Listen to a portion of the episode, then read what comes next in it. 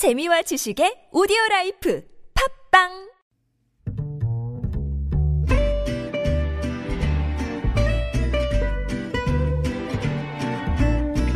Good evening, everyone.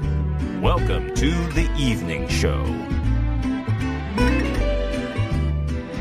오늘 밤 자정부터 중국 후베이성을 방문한 외국인이 입국 제한됩니다. 제주도도 중국인들의 무비자 입국을 잠정 중단합니다. 주말 새 4명의 확진 환자가 더 늘어서 현재까지는 15명의 확진자가 나왔고요. 서울시는 우한 입국 외국인들을 추적 조사 중입니다. 정부는 지금부터 열흘이 고비가 될 거라고 하는데요. 입원 환자는 퇴원을 검토할 정도로 상태가 좋아졌다는 속보가 들어와 있습니다. 김지윤의 이브닝쇼 시작합니다.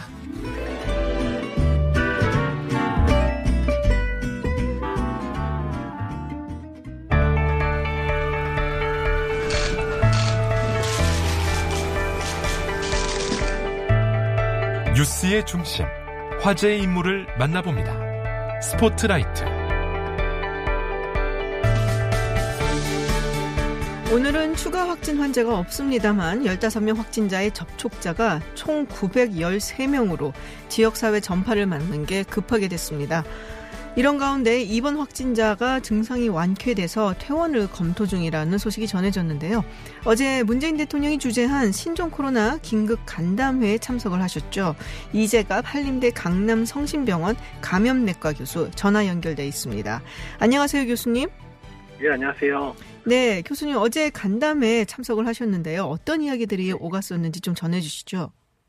어, 일단은 첫 부분에서는 이제 중국에서 오시는 입국자를 줄일 수 있는 방안에 대한 부분들이 좀 논의가 좀 됐었고요. 네. 그다음에 그때 이후부터는 주로 지금 당장 방역 체계가 어떤 부분들에 신경을 써야 되고 준비해야 되는가 급한 부분에 대해서 빨리 해결해야 될 부분들에 대해서 말씀을 드리고 바로바로 대통령께서 여기저기 이제 부서나 이런 부분에서 빨리 해결할 수 있도록 지시를 내려주시는 그런 부분 얘기들이 많이 주고받았습니다. 네. 그럼 지금 당장 제일 급한 방역 체계 어, 해결 방법은 어떤 빨리 해결돼야 되는 부분은 어떤 걸까요? 지금 이제 환자 수가 늘어나고 이제 네. 관리 대상인 이제 그 접촉자들이 늘어나고 있는 상황이라 특히 이제 질병관리본부에 전 많은 이제 방역의 로딩이 좀 부담이 좀 많이 되고 있는 상황입니다. 네. 그래서 질병관리본부가 더 잘할 수 있도록 인력의 충원 부분이라든지 뭐 역학조사관의 민간 역학조사관의 활용이라든지 또한 여러 가지 정보 분석 채널들을 가동할 수 있는 그런 이제 시스템을 만든다든지 이제 이런 질병관리본부가 이를 더 잘할 수 있도록 하는 여러 시스템들을 완비해야 된다 이런 부분들이 제일 먼저 좀 다뤄졌고요. 네. 그다음에 두 번째는 지금 이제 보건소와 일선 의료기관의 선별진료소를 지금 운영하고 있는데 이제 그 부분들을 역할 분담을 어떻게 할 건가가 빨리 결정이 돼야 일단은 이제 집중을 할 수, 선택과 집중을 할 수 있기 때문에 그런 부분 논의가 상당히 급하다 이렇게 어, 제 언급이 있었습니다. 그렇군요. 어, 우한 그 허베이성을 어, 지난 2주 동안 방문했었던 외국인들의 입국을 제한하는 조치가 오늘 0시부터 이루어지게 됩니다. 그 부분에 대한 거기 참석했었던 전문가들의 의견은 어땠었나요?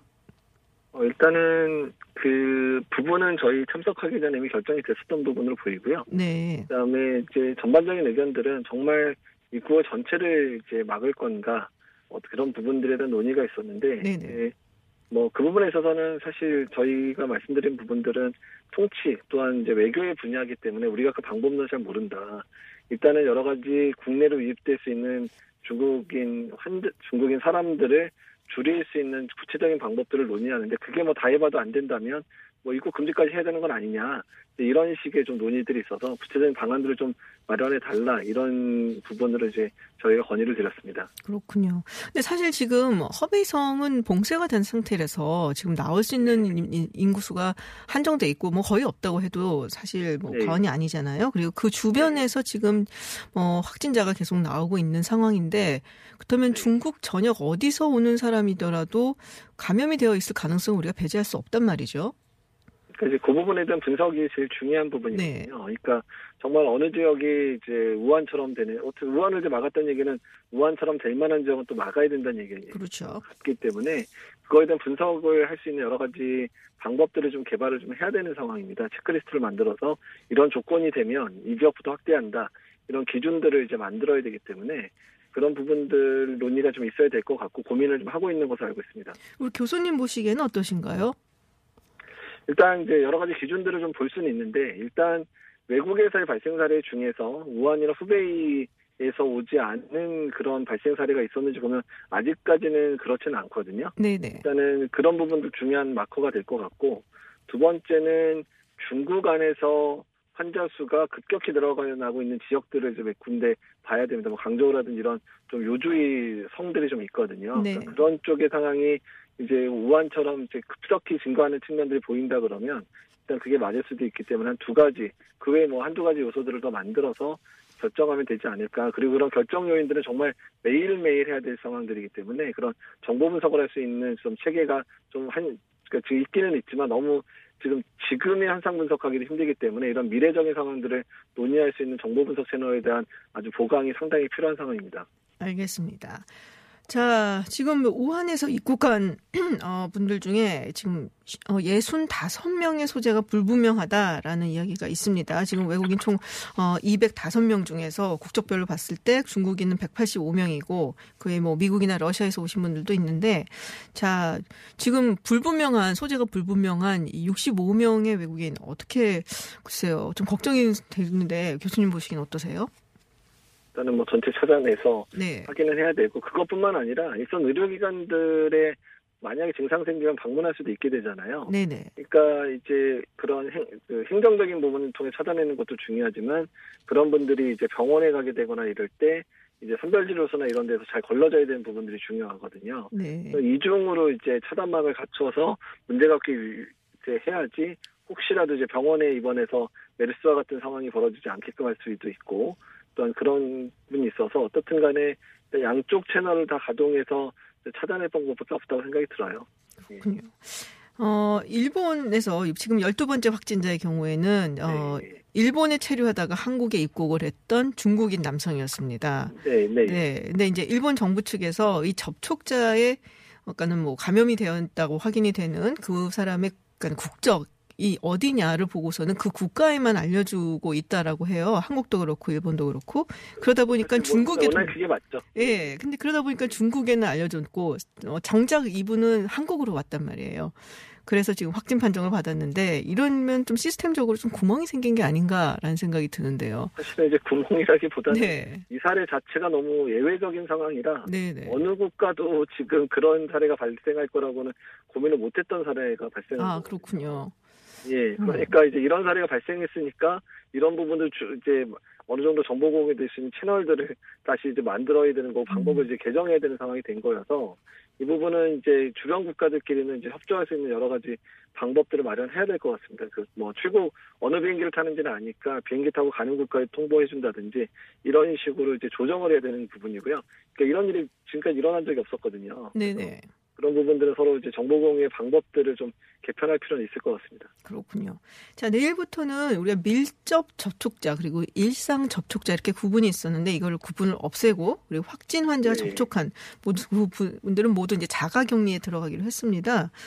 어, 특히 이 3번, 세 번째 환자, 세 번째 환자분하고 뭐 1시간 넘게 식사를 했었던 여섯 번째 환자의 경우에는 일상 접촉자로 분류가 됐었잖아요. 그래서 2차 감염 그리고 3차 감염까지 자신의 가족들까지 가게 된 경우인데 자가 격리를 하는 경우 이게 제대로 잘 될 것인가라는 뭐 우려라면 우려 이런 것도 있거든요. 사실 이제 우리나라가 자가격리에 대해서는 네. 어느 나라보다 경험이 제일 많죠. 메르스 때 네, 네. 15,000명 넘게 자가격리를 해봤었고, 일단 그거를 효- 효과적으로 하기 위해서 정말 행정에 들어가는 보건소 직원뿐만 아니라 구청, 뭐 행안부 직원들까지 동원돼서 다 해봤던 적이 있고요. 근데 제일 중요한 거는 시민 의식이거든요. 음. 그러니까 메르스 때도 초기에 뭐 잘 안 지켜주는 분들이 몇번 확인이 됐지만 시민 의식이 중요하고 시민들이 잘해주는 게 중요하다는 부분들이 인식이 되면서 후반부에는 그런 문제 거의 안 터졌었거든요. 네. 이미 경험들이 많으시기 때문에 이 부분에 있어서 충분히 시민들이 자발적으로 따라주실 거라 좀 믿고 있고요. 또 정부에서도 어떻든 여러 가지 뭐 처벌 조항이나 이런 것들도 있긴 있지만 여러 가지 지원 시스템을 제대로 갖춰야 또 그런 일이 없어지는 거거든요. 그래서 그런 분들이 느낄 불편함에 대해서 충분히 지원을 해드려서 집안에 계시더라도 좀 불편하지 않게 하는 게 현재로서는 제일 중요할 것 같습니다. 네.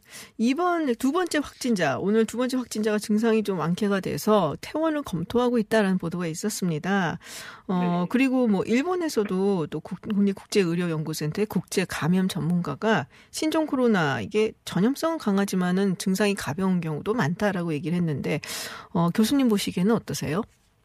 일단 우리나라 사례로만 보면 그중에 폐렴 발생하는 환자 두 명 정도만 있는 것은 더 있는지는 확실하진 않지만 두 명 정도로 얘- 얘기가 나오고 있고 네. 전반적으로 상태는 입원할 때부터 증상이 상당히 가벼웠다고 얘기가 나와서 음. 증상이 가벼운 환자 상당히 많을 것 같다라는 생각이 들고 또 일부의 환자들이 특히 이제 기저질환이 있고 이런 분들은 좀 중증으로 진행하는 게 아닌가 이렇게 좀 생각이 되거든요. 네. 중국 자료가 이제 많은 환자를 보고 있는 중국 자료가 이제 일부분씩만 이렇게 오픈이 되다 오픈이 되고 있고 주로 병원에 입원한 사람 자료들만 공개되다 보니까 중증 사례들이 주로 언급이 된 것 같지만 실제로는 훨씬 더 많은 경증 환자들이 대부분일 거라는 생각이 들어서 그 부분에 대해서는 좀 더 중국 자료들을 좀 더 확인해야 되지 않을까 생각이 듭니다. 그렇군요. 지금 질문이 하나 들어왔는데요.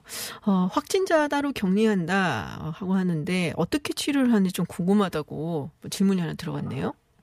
네, 확진자들은 일단 이제 의심 환자들이 이제 국가진영 격리병상에 가서 거기서 확진 과정을 밟게 되고요. 네. 확진이 되게 되면 이제 음압격리실 안에서 이제 치료를 받게 되는데 일단 일반적으로는 이제 증상에 맞춰서 치료를 합니다. 뭐 숨이 차면 산소를 공급하고 열이 나면 해열제 공급하고 이런 치료가 주, 우선 이루어지고 있고요. 일단 지금 현재로서는 우리가 메르스 때 써봐서 좀 효과가 있었을 거로 예상됐던 뭐 에이즈 치료제인 칼리트라라든지 뭐 인터페론이라든지 이런 거는 의사들 그 치료하는 의료진의 재량껏 환자가 필요한 상황이라 생각되면 좀 투여가 되고 있는 걸로 알려져 있거든요. 네. 어쨌든 효과가 있을 만한 약물도 현재 투여가 되고 있는 것으로 알고 있습니다. 그렇군요. 네. 지금 뭐 처음 음성 판정을 받았다가 또 증상이 나타난 경우도 있고 그리고 12번째 환자도 증상이 나타나기 전까지 사실은 뭐 이것저것 많이 좀 다니셨어요. 뭐 서울도 있고 경기도도 있고 강원도까지 다녀오셨는데 WHO에서 이야기가 나왔습니다. 증상이 없는 그러니까 무증상 감염자도 바이러스를 옮길 가능성이 있다. 그러니까 감염자와 접촉한 접촉자의 관리 이것도 굉장히 중요한 거 아닌가 싶은데요. 이 부분에 대해서 얘기가 많았어요. 초반에 무증상 감염자는 바이러스 옮기기 힘들다라는 얘기가 있었는데 지금은 이걸 받아들여야 되는 거죠. 그러니까 일단은 그 부분에 있어서는 이제 고민해야 될 부분들이 네. 어쨌든 가벼운 증상에서도 환자 전파되는 사례는 이미 확인이 됐죠. 3번에서 네네. 6번 가는 게 적합도사가 기준이 바뀔 정도로 증상이 애매한 시기에 환자들이 이제 발- 전파가 된 거니까 그래서 초기에 어떤 가벼운 증상에서도 전파될 수 있다는 건 확인이 됐고 그래서 무증상기와 사실은 증상 초기는 사람에 따라서 아주 주관적인 판단이거든요. 그러니까 내가 살짝 어디가 안 좋다고 느꼈던 것 부분들을 빨리 느끼는 분들도 있고 늦게 느끼는 분들이 있어서 그 시기에 모호함 때문에 발생할 수도 있는 문제인데 다만 중요한 거는 아주 가벼운 증상 또는 증상이 막 시작되려고 할 때 이미 전파 가능성이 있다는 사실은 중요하기 때문에 그 부분들을 방역 당국에서 좀 고민해서 여러 가지 부분들을 조정할 필요는 있다는 겁니다. 음, 지금 또 질문이 하나 들어온 게요. 완치된 사람은 면역이 생겨서 감염이 또 안 되는가라는 질문이 왔습니다. 저는 어디서 듣기를 어, 또 감염이 될 수 있다라는 얘기를 들은 것 같은데 어떤가요? 아 죄송합니다. 지금 제가 네네. 목이 좀 잠겨서. 네네네. 일단은 그 부분에 있어서는 아직까지 결론을 내리기는 어려운 게 네. 실제로 이제 일단은 중국에서 이제 유행된 지 한 달밖에 안 된 상황이죠. 네. 그러니까 이미 걸린 사람이 또 걸릴 수 있는 사례 분석이 된 적은 아직 없을 아, 거란. 그렇군요. 예, 그러니까 그걸 증명하기 상당히 어렵고요. 근데 대개 이제 바이러스 질환들이 한 번 걸리면 안 걸리는 경우들이 되게 많습니다. 호흡기 바이러스들 같은 경우는 아니면 상당 기간 뭐 2, 3년 아니 4, 5년 정도 안 걸리는 경우들이 있기는 있는데 네. 그게 다 한결같지 않거든요. 왜냐하면 음. 이 바이러스가 내 몸에 들어와서 항체를 잘 만들어내는 바이러스라면 그 항체가 계속 들어오는 걸 막을 수 있지만 일부 만들어낸 항체가 별로 그렇게 효과적이지 않은 항체를 만들어내면 또 걸릴 수도 있는 부분이라 그 부분은 추후에 계속 연구가 필요한 내용입니다. 그렇군요. 아직까지는 이런 케이스 연구가 별로 없기 때문에 지금 뭐라고 이야기하기 좀 힘들다라는 말씀이신 것 네, 같습니다. 맞습니다. 네. 우리가 보통 비말, 뭐 침이라든지 이런 걸로 전염이 될 수 있다라는 연구 얘기를 많이 들었는데 대소변으로도 전염될 수 있다라는 연구가 나오기도 했습니다. 아, 그거 좀 언론에서 좀 그 말을 좀 잘 해주셔야 되는데 네네. 현재 확인된 거는 대변에서 바이러스가 확인 됐다는 거는 아, 논문에 나온 거거든요. 대변에서 확, 대변에서 바이러스가 확인이 됐다. 예, 검출을 하면 근데 사실 코로나 바이러스 대변에서 많이 확인되거든요. 음, 근데 대변을 통해서 전파되느냐 마느냐 또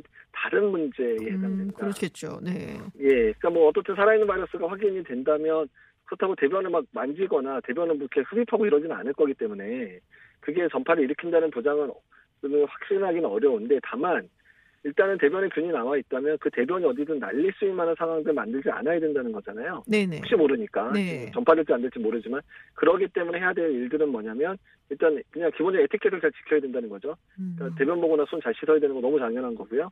그다음에 대변 물 내릴 때 날리면 안 되니까 꼭 뚜껑 덮고 내리는 거 정말 아. 중요한 에티켓인데 잘 안 지키시잖아요. 네네네. 그건 일반적인 상황에서 꼭 지켜야 되는 에티켓이거든요.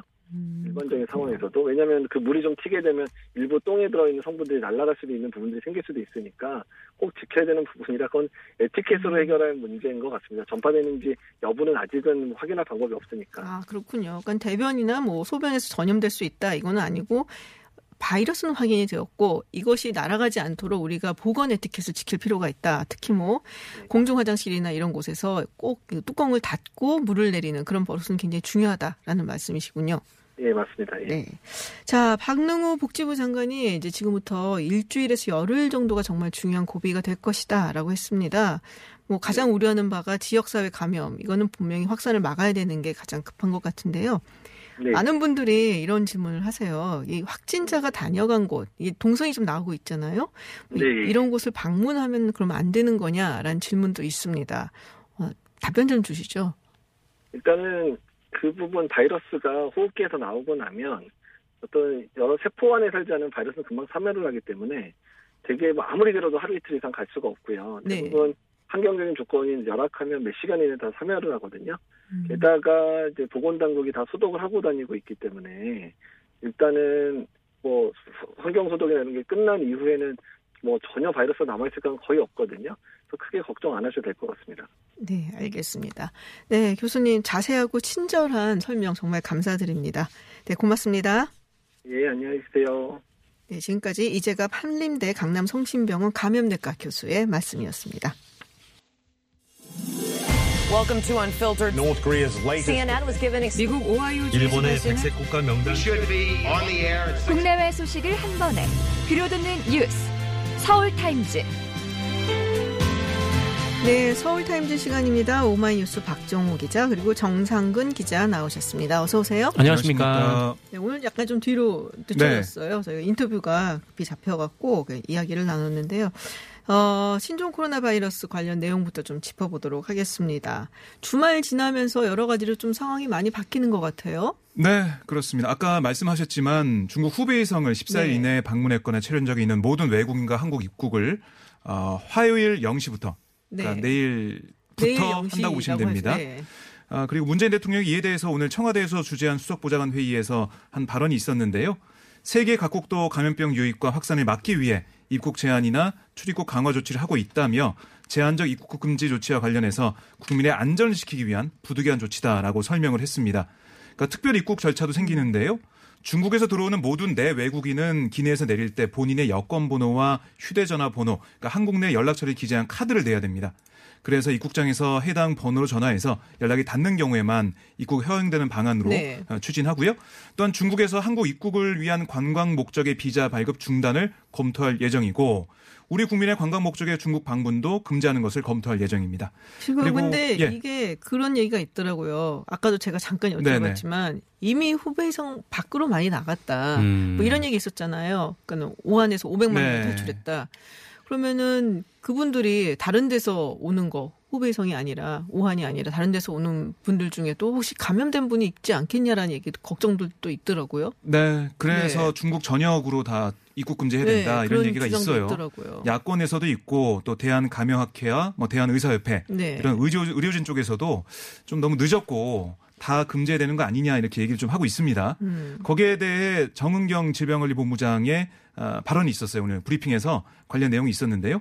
아직까지 중국 후베이성 이외 지역에 다녀와서 확진 환자가 생긴 사례가 없다. 지금까지 다만 없으니까. 춘제 이후 중국 내 환자 증가 가능성이 높은 만큼 단계적으로 위험도를 평가하고 확대를 검토하겠다 라는 정도만 음. 일단 얘기했습니다. 지금은 이제 후베이성 우한으로 그렇습니다. 하고 그다음에 뭐 좀 더 더 확진되는 확- 네. 어, 그런 모습이 보여진다면은 그때는 더 확대하겠다. 네. 그리고 한 가지 더 있는데요. 현재 그 제주도에 비자 없이 오는 네네네. 외국인 중에 중국인들이 가장 많은 부분 차지하고 예, 있는데요. 맞아요. 제주도에 시행 중인 무비자 입국도 일시 중단됩니다. 음, 제주도에 와서 거- 머물다가 한 4박 5일 머물다가 네. 돌아간 사람 중에 지금 확진자가 나왔단 말이에요. 그렇습니다. 네. 우한에서 온 줄 몰랐는데 알고 봤더니 그러니까. 우한에서 왔고 다시 돌아갔는데 해열제를 먹고 어떻게 보면 어, 그런 증상이 나타날 수도 있는 상태였지 않냐 네네. 이런 우려가 좀 나오고 있습니다. 그렇군요.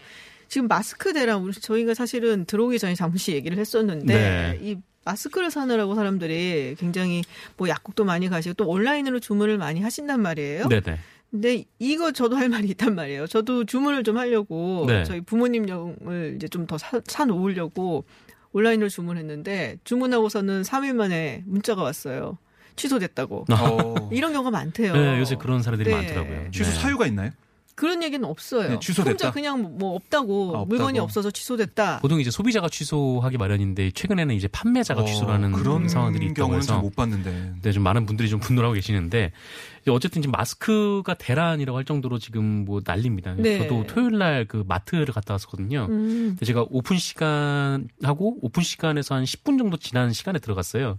그때 좀 이렇게 쌓아놨던 마스크들이 그냥 거의 바닥이더라고요. 오. 네, 그래서 그만큼 많이들 사는데 이 마트에서도 한 명당 한 박스만 사가는 어. 걸로 음. 예, 이렇게 정책을 이렇게 정했더라고요. 그래서 어쨌든 이 마스크 관련해서 좀 많은 사람들이 좀 불안해하고 또 폭리를 취하는 것 같아서 너무 네. 좀 화도 나고 좀 그런 상황인데 어, 일단 정부가 좀 대책을 내놨습니다. 일단 생산 관련 대책이 있는데 일단 마스크 공장 업종에 이 주 52시간 52시간을 좀 한시적으로 음. 면제를 해줘서 이더 생산을 하게 공장을 더 많이 거죠. 돌리자는 거죠. 네. 네. 이 국내 마스크 생산량이 하루에 한 800만 개 정도 된다고 하는데 네. 이걸 한 1000만 개 정도로 늘리기로 음. 했고 어, 그런데 문제는 좀 이렇게 마스크를 만들어도 이게 마스크가 이른바 이제 중국 보따리상들이 네네. 이렇게 많이 이제 사가지고 이제 중국으로 간다. 어. 이것 때문에 지금 물량이 모자라다라는 공장 앞에 얘기가 있다는 얘기도 있더라고요. 진짜인지 좀 아닌지. 있더라고요. 그래서 지금 어쨌든 식약처가 이 마스크를 관리를 하고 있거든요. 네네. 그래서 식약처에서는 이 관세청에 이 대량 반출 행위를 좀 막아달라 이렇게 음. 협조 요청을 한 상- 상태이고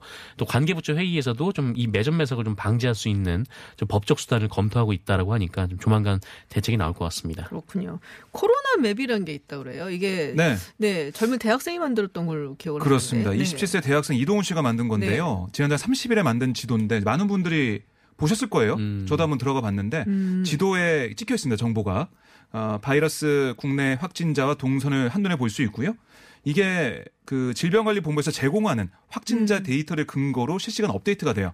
음. 볼수 있는데 제가 보면서 느낀 건 뭐냐면 기자 입장에서 보면서 느낀 게 뭐냐면 질병관리본부에 가면은 보도 자료가 있습니다. 네네. 음. 거기 보면 자료가 다 있어요. 네. 근데 그게 지도에 되는 게 아니라 뭐 PDF 파일 이런 걸로 돼 있어요. 음. 파일로. 그러니까 다운받아서 열어봐야 돼요. 아. 정보는 있지만 쉽게 볼 수가 없는 그런 정보인 거예요. 그러니까 이게 좀 귀찮군요. 그렇습니다. 그러니까 물론 기자들이 보고 기사를. 쓰면서 그게 언론에 보도가 네. 되면서 알게 되는데 우리 국민들이 궁금할 때 볼 수 있게 만들어야 되잖아요. 그 한눈에 확 들어오는. 지도였으면 좋긴 음. 하겠네요. 그래서 이 코로나 맵이 정말 인기가 음. 많고 많은 분들이 보고 계시고요.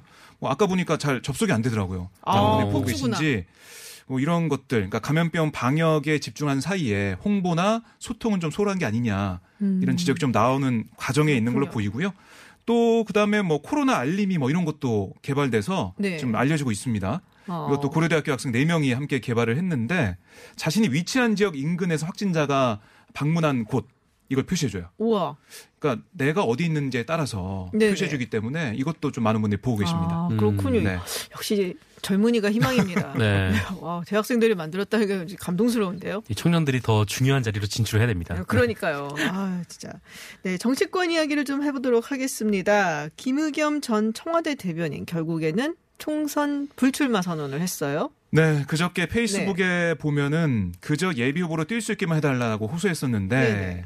오늘 페이스북에 출마하지 않겠습니다라는 글을 올려서 불출마를 선언했습니다. 내용이 이렇게 돼 있어요. 문재인 정부의 성공과 군산 경제 발전을 위해 일해보고 싶었습니다. 아, CMC를 인정받고자 제 나름 할 수 있는 일을 다 해보았습니다. 때론 몸무림도 쳐봤습니다. 하지만 이제는 멈춰설 시간이 된 듯합니다. 아, 총선에 출마하지 않겠습니다라고 썼는데 사실 그동안 당이 좀 부담감을 가졌죠. 그러게요. 오늘 뭐 검증이 그 진성정 간사 얘기를 좀 들어보면 이게 검증해 봤더니 뭐 부당 이득을 얻은 그것보다 더 많이 기부를 했고 여러 가지 법적으로 문제될 게 없다라고 얘기했습니다.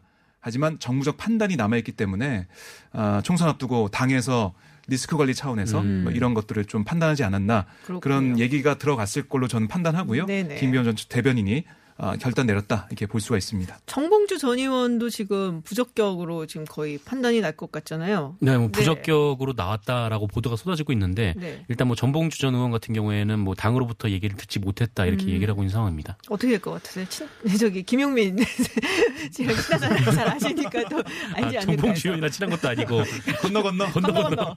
건너 건너 건너 어. 어 글쎄요. 그 네. 민주당이 뭐 어떻게 결정을 내릴지 잘 모르겠는데 어 뭐 지금 만약에 불출 그 공천 배제 결정을 내린다고 해도 이 전봉주 전 의원 같은 경우는 뭐 이렇게 승복이 쉽게 될지는 잘 모르겠습니다. 음. 네. 아 그럼 본인은 그, 왜냐면 이게 출마를. 네, 본인은 이제 1심 판결 결과 이 성추 네. 1심에서 이제 성추행 관련 부분도 이른바 이제 좀 무죄가 났다라고 네네. 스스로 이제 평가를 하고 있는 상황이기 때문에 뭐 이런 부분에 있어서 뭐 그것 때문에 이제 민주당이 배제를 한다면은 어 글쎄요. 뭐, 네? 무소속으로라도. 아니요, 뭐 그러진 않을 것 같습니다. 네. 민주당 소속으로 뭐 추진을 할 것 같긴 한데. 음. 네. 뭐 우선은 당과 협의 중이다 이렇게 얘기 좀 하고 있으니까요. 네네. 아마 제가 볼 때는 김의겸 전 대변인 그 뒤를 따라가지 않을까. 음, 아, 거국적으로. 그 앞으로 총선 판세를 위해서 결단하지 않을까 이렇게 생각합니다. 그렇군요. 자, 지금 황교안 자유한국당 대표 이야기를 좀 해보겠습니다. 종로 지금 뭐, 뭐 주말에 네. 그 여론조사 결과 좀 나왔었고 음. 그래서 뭐 좀 이렇게 만만치는 않은 곳인 것 같은데요. 네네. 어차피 이낙연 전 총리가 나올 것이고 그래서 이 종로에 그러면 한국당 입장에서는 그래도 황교안 대표가 나가는 것이 맞냐 아니면은 아예 그냥 정치 신인을 내보내자. 예전에 손수조 음. 네. 뭐가 네네. 비슷한 경우가 있었죠. 뭐 문재인 대통령이 예. 부산 사상에 출마하니까 네, 그래서 음. 그런 안도 지금 검토 중이라는 얘기가 있어요. 뭐 공식 발표가 있었던 것이 아니기 때문에 아직 뭐 가능성 수준인데, 근데 주호영 의원이 라디오에서 이런 얘기를 했더라고요. 네네. 그래서 뭐 종로에 이제 신인을 내보낼 수 있다. 이 황교안 음. 대표가 종로로 나간다라고 하는 것은 이른바 이제 민주당이 민주당이 깔아놓은 그러니까 일종의 프레임이다. 네. 거기에 이제 황교안 대표가 들어갈 필요는 없고 황교안 우리는 이제 우리 페이스대로 이제 뭐 간다라는 것이죠. 근데 뭐 지금 이제 자유한국당에서도 이 황교안 대표 출마 예정지 지금 미공개가 좀 길어지고 있는 상황이어서 좀 내부에서 좀 고민이 좀 깊은 것 같고 음. 뭐 자유한국당이 또 비공개로 또 뭐 여러 곳에서 뭐 가상 여론조사를 황교안 대표를 아, 넣고 여의도 연구원에서 한 거죠. 네, 네. 이렇게 돌린 것으로 알려지면서 좀 어, 민주당 내부 안에서도 좀 네. 올 거면 우리 동네로 와라 이렇게 환영하는 네. 그런 메시지가 어. 많이 나왔죠. 좀 그런 메시지가. 나오고 있는 상황입니다. 그렇군요. 어디로 나올 것 같으세요? 그러면 전혀 들으신 바나 뭐 이런 게 나온 얘기는 없나요? 음, 음. 저는 끝까지 뭐 계속 계산하고 볼 것 같아요. 음. 왜냐 이 카드가 황교안 대표의 출마지가 당내 반발을 무마할 수 있는 그런 하나의 카드가 되지 않을까 싶어요. 어, 용산 얘기도 있다면서요. 그렇습니다. 황교안 대표의 출생지가 용산입니다. 네. 그런 것도 어. 있고 그리고 용산에 출마하게 되면 아무래도 뭐 이 한강 벨트라고 할까요? 용산, 강남 사구, 뭐 강서, 동작 쭉 이어지는 음. 네. 한강 벨트를 좀 지휘할 수 있고 돌풍을 일으킬 수 있지 않을까 그런 생각을 하는 것 같아요. 음. 그리고 양천 얘기도 나오고 있는데 양천 갑 지역 같은 경우는 황교안 대표가 다니는 교회가 또 있습니다. 아. 그 지역 기반이 또 있는 게 아니냐 이런 얘기도 나오고 있고 음. 그리고 그 지역이 오래된 아파트가 많은데 지금 정부의 부동산 정책에 대한 재건축 그 정책에 대해서 불만이 좀 있다라고 한국당은 판단하고 있는 것 같아요. 그래서 황교안 음. 대표가 거기 와서 간담회도 하고 그랬는데 그런 것들을 볼 때 유력한 출마 예정지로 볼 수가 있다. 음. 왜냐하면 그 전에 이번 황희 민주당 의원 전에는 한국당계 의원들이 계속해서 의원을 해왔기 때문에 그런 보수적인 지역이다. 용산도 마찬가지고 보수적인 지역이니까 그런 걸 판단하고 있지 않을까 생각을 합니다. 그렇군요. 자, 내일 중에 빠르면은 네. 황교안 대표 그리고 유승민 의원 만나서 보수 통합 이야기를 한다고 합니다. 근데 항상 보수 통합 얘기를 한다고 합니다. 얘기를 제가 한 수십 번 한 것 같아요. 이 거의 하면서. 일주일에 한 두세 번은 한 것 같아요. 네, 그런. 것 같은데 어떻게 보세요? 일단 뭐 유승민 대표가 예, 뭐 유승민 의원이 이렇게 얘기를 했던 것에 따르면 어느 정도 서로 얘기가 되지 않은 상태에서 만날 이유가 없다라고 네네. 얘기를 했었거든요. 그래서 뭐 그런 점에서 봤을 때는 뭐 양측이 좀 입장을 좀 좁힐 준비가 됐을까라는 생각도 들긴 하는데 근데 워낙 이 당을 합친다는 게 관문이 너무 많이 남아 있는 상황이어서 그렇죠. 이게 또 게다가 또 선거를 앞두고 있잖아요. 그래서 지금 뭐 이른바 이제 뭐 황교안 대표 같은 경우에는 뭐 친박 세력을 그러니까 이른바 태극기 세력을 계속 이제 안고 가겠다라는 생각을 가지고 있는 거고 이 반면에 이제 그, 그 태극기 세력은 그 유승민 의원 측을 용서할 수 없다라고 얘기를 하고 있는 거고 유승민 의원 측은 그냥 묻고 가자라고 얘기하는, 얘기하고 있는 거여서 이 화학적 결합이 좀 이루어질까라는 데 좀 첫 번째 의문이 있는 거고 이 두 번째는 뭐 중통합이라도 하자 이제 친박 세력을 제외한 중통합이라도 하자라고 결론을 내린다고 하더라도 이 공천에서 지금 그각 지역에서 지금 예비 후보자들이 뛰고 있는데 그렇죠. 이것을 어떻게 조정을 할 것이냐. 음. 그리고 만약에 두 당이 합당을 해서 선거를 치른다면 또 비례대표 문제 는 또 어떻게 할 것이냐. 지금 오히려 당이 갈라져서 나오는 게 보수의 더 파이가 더. 커질 수도 있다라는 얘기가 나오고 있는데 아. 어 그러면 이게 합쳐지면서 더 안 좋은 결과가 나는 거 아니냐. 좀 이렇게 좀 얘기가 나오고 뭐 있는 거죠. 연대 쪽으로 가는 게 아니냐 그래서 얘기가 뭐, 계속 예, 나오는 것 나오고 같아요. 있고요. 그래서 네. 지금 당명은 한국당이 바꿀 당명이 잠정적으로 통합신당으로 결정이 됐어요. 그렇게 어. 좀 알려지고 있는데 네네. 공식적으로 선언하지 않았지만 아까 최고위 협의 과정을 내용, 내용을 좀 들어보면 통합신당으로 할 가능성이 높을 수 없습니다. 그렇군요. 근데 그 혁통위 혁신통합위원회에서 그 신당을 만드는 작업 이런 거를 한국당에 의뢰를 했대요. 혁통위는 그럴 뭐 조직이나 이런 게 없으니까 음. 네네. 그런 과정을 통해서 세보수당 입장에서는 좀 기분이 나쁘다는 거예요. 음. 왜 우리랑 통합하려고 논의하고 있는데 왜 혁통이랑 해가지고 당명도 같이 결정하고 뭔가 작업을 같이 하냐 그런 얘기도 좀 나오고 있다고 합니다. 그렇군요. 원래 그 약간 쉽지가 좀, 않아요? 네. 네. 그 협통이랑 네. 또 유승민 의원이랑 사이가 아주 좋냐 뭐 그것도 좀 얘기들이 많긴 하더라고요. 네, 지금 신당 이름 아, 신당 뭐, 통- 뭐 네, 통합신당 통합신당으로 이야기를 하셨는데. 또 여기 또 안철수 신당 이거 네. 대단히 흥미로운 이름입니다. 안철수 신당 이렇게 사람 이름을 붙인 적이 없었던 것 같은데요. 그 오늘 아침에 그 이태규 의원이 김어준의 뉴스공장에 네. 나와가지고 음. 그 기호가 지금 몇 번이 될지 모르기 때문에 그 안철수 전 대표가 만드는 당임을 좀 분명하게 할 수 있는 그런 명칭을 쓸 생각도 하고 있다. 라고 했지만 그것이 안철수 신당인 줄은 그게 저도 좀 진짜예요, 몰랐던. 근데? 네, 뭐 당에서 좀 그런 얘기가 나오고 있고 좀 그쪽으로 좀 기울었다라고 하더라고요. 지지자들이 이렇게 욕을 하고 있다고 합니다. 안철수 신당을 네. 네, 그래서 그러니까- 이 안철수 신당으로 일단 총선을 치르고 그 이후에 이제 바꾸자. 국민 공모로 아. 당명을 바꾸자 라는 게 지금 계획이라고 합니다. 예전에 친박연대가 생각이 나는데. 아, 그렇죠. 네. 그러니까 이게 지금 음. 선관위에 안철수 신당 관련해서 유권 해석이 들어왔대요. 음. 그러니까 선관위가 좀 보고 있는데 그러니까 특정인의 이름을 쓸 수 있게 하냐 못하게 하냐 그 문제예요. 근데 지난해 10월 12월에 박근혜 대통령님 청와대 복귀를 위한 유엔 인권 대사모 이른바 박근혜님 대사모당 이런 이름으로 오. 정당명 쓰겠다고 들어왔었대요. 음. 근데 선관위가 2주간의 검토 후에 이 명칭 사용을 불허했다고 합니다. 아 왜요?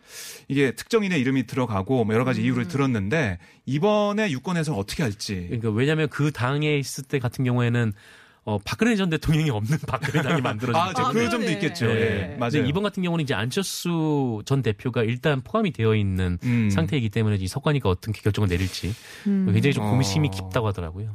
그 뒤에는 확 들어오네요. 안철수 신당. 그게 힘들겠다. 제일 예. 효과적이겠죠. 그러니까요. 신당 예. 입장에서는. 어, 민주당에서는 뭐라 그러나요?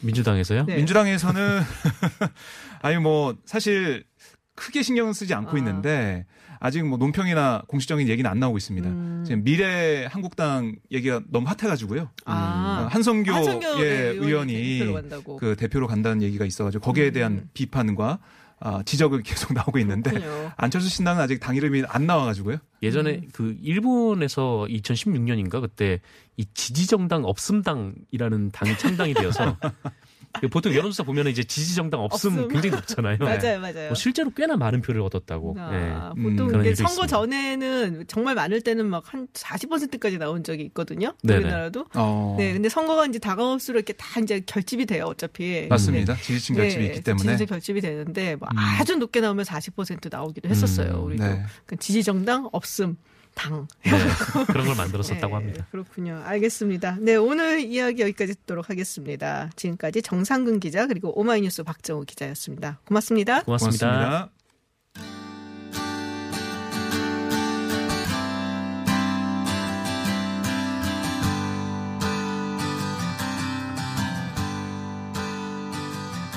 네, 저는 7시에 김지윤의 픽으로 돌아오겠습니다.